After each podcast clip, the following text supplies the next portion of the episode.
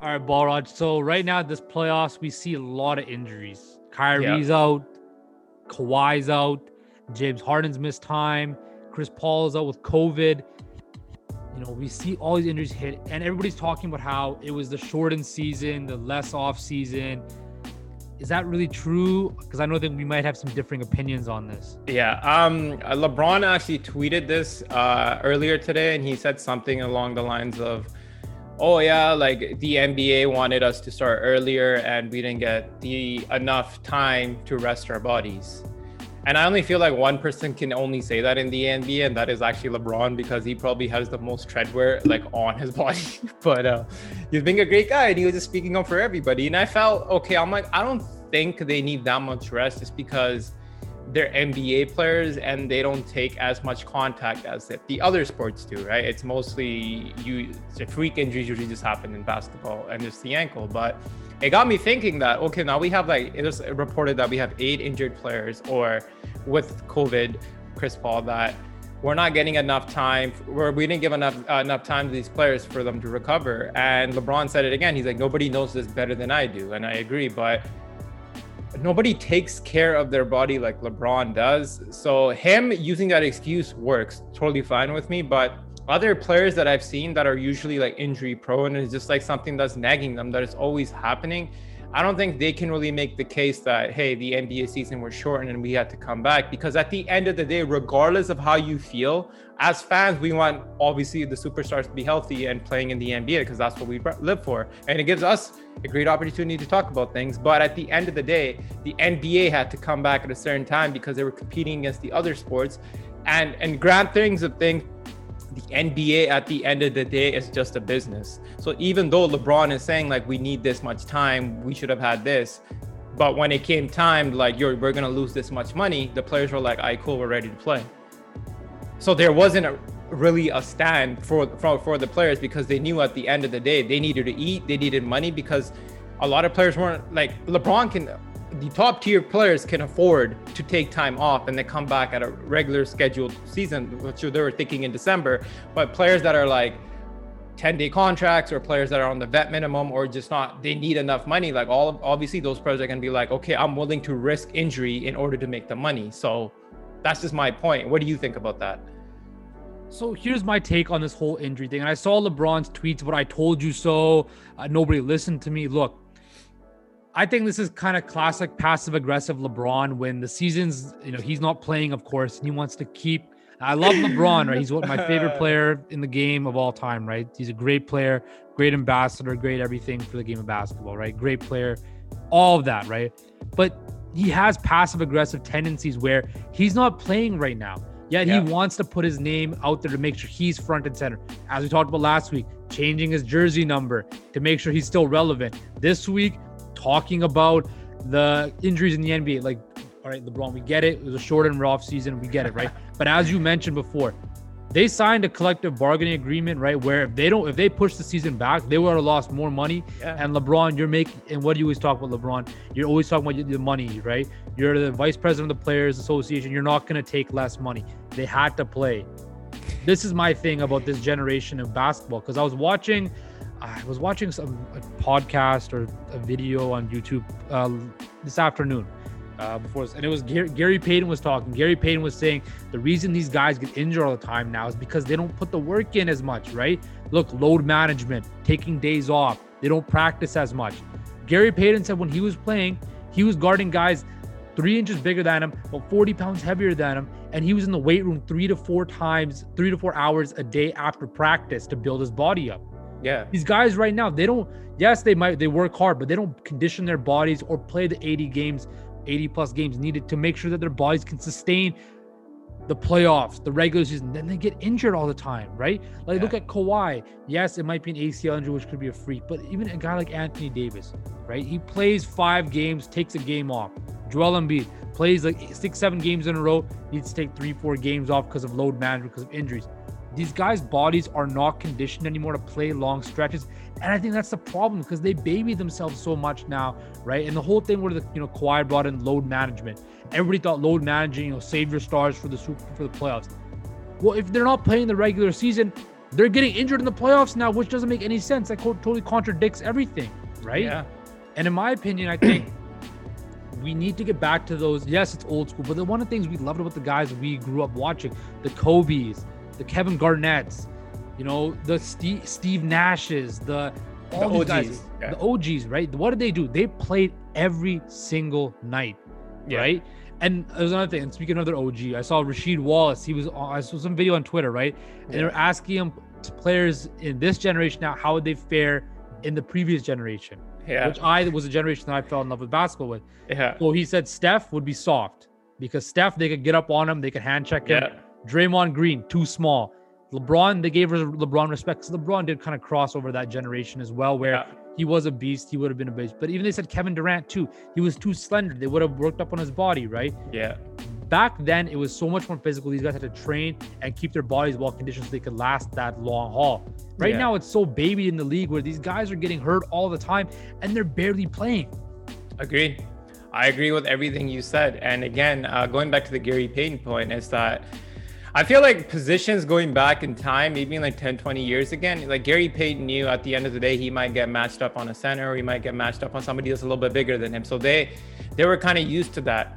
Guys that are coming up in the NBA now or in today's NBA, they have like certified roles, right? For for example, we talked about on one of our podcasts that Giannis wasn't taking the challenge of guarding uh, Kevin Durant, right? And you ask any guy from the era of 2000 or before, any of those guys are elite defenders, and if they were the best defender on the team, and if they had one defensive player of the year in that year, and they did not take the challenge of guarding the best player on the planet at the time, we everybody would lose respect on his team and his peers around him, right? Just Yeah. touching about what you said, it's an era that's a lot more softer and people are a lot more sensitive.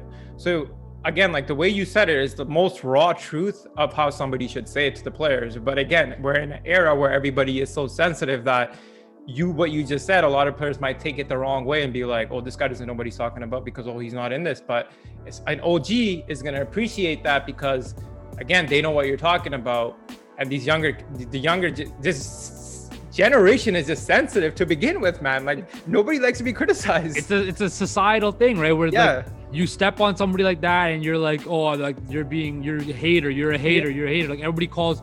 I remember when uh Shaq said something about Donovan Mitchell, right? Everybody called him a hater, or everybody calls Shaq, Charles Barkley, guys haters because they come from an old generation, right? Yeah. But yeah, then again, if you look at it, that's when basketball is kind of at its best point, right? A lot of Yeah. people say this po- this basketball now is amazing with all the three point shooting and everything like that, but I was kind of thinking like before, like you know, having games like one, I don't know, I was one time I was bored. And I was watching the Indiana Pacers versus the Detroit Pistons in like 2003.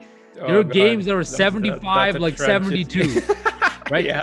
Games were 75, 72. That's a halftime score now in the Yeah. NBA. But it was a defensive matchup and there was no zone defense. It was man on man.